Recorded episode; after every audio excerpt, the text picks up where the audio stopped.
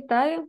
Ну що ж, е, підтримуючи добру традицію того, що маєш бути щось стабільне в цьому житті, е, запрошую на чергові п'ятихвилинки психологічної грамотності і е, пропоную задуматися над таким питанням, чому люди страждають від своїх проблем і, начебто, маючи можливість почати щось змінювати, нічого не змінюють.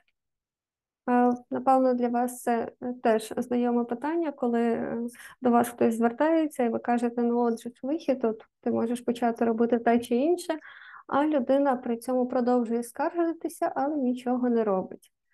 Скажу вам, що е, для психотерапевтів, для нас, як практиків, це класична історія, коли ти, начебто, ем, співпрацюєш, допомагаєш клієнту, даєш йому домашні завдання, які мають допомогти йому змінити своє життя, досягти його гарних цілей.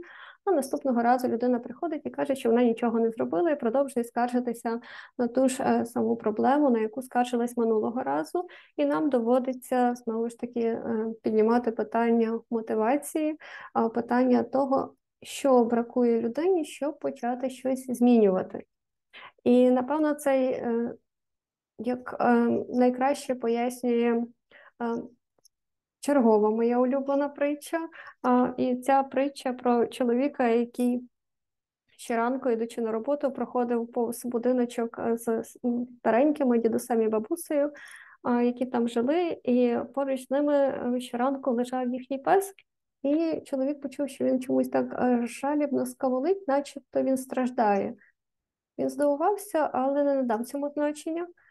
А наступного ранку, проходячи, знов побачив ту ж саму картину. Дідусь з бабусею сиділи на ганку, пили ранішню каву, а собака лежав і е, жалібно скаволів про щось.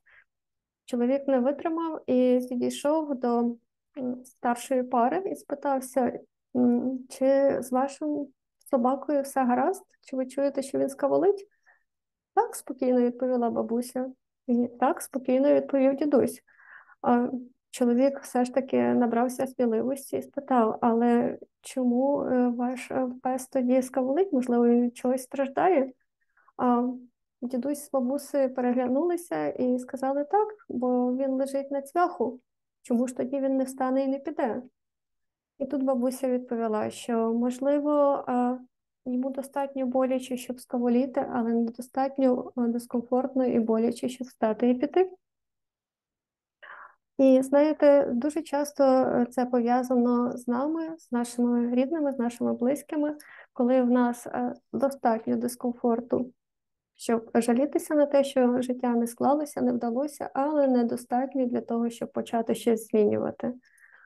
Що думаєте про це ви, і наскільки ця проблема знайома для вас? Я сподіваюся, що ви напишете в коментарях.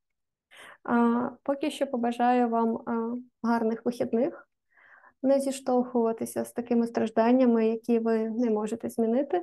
І е, майте гарний день, майте гарний вечір і слава Україні! Побачимося наступного тижня.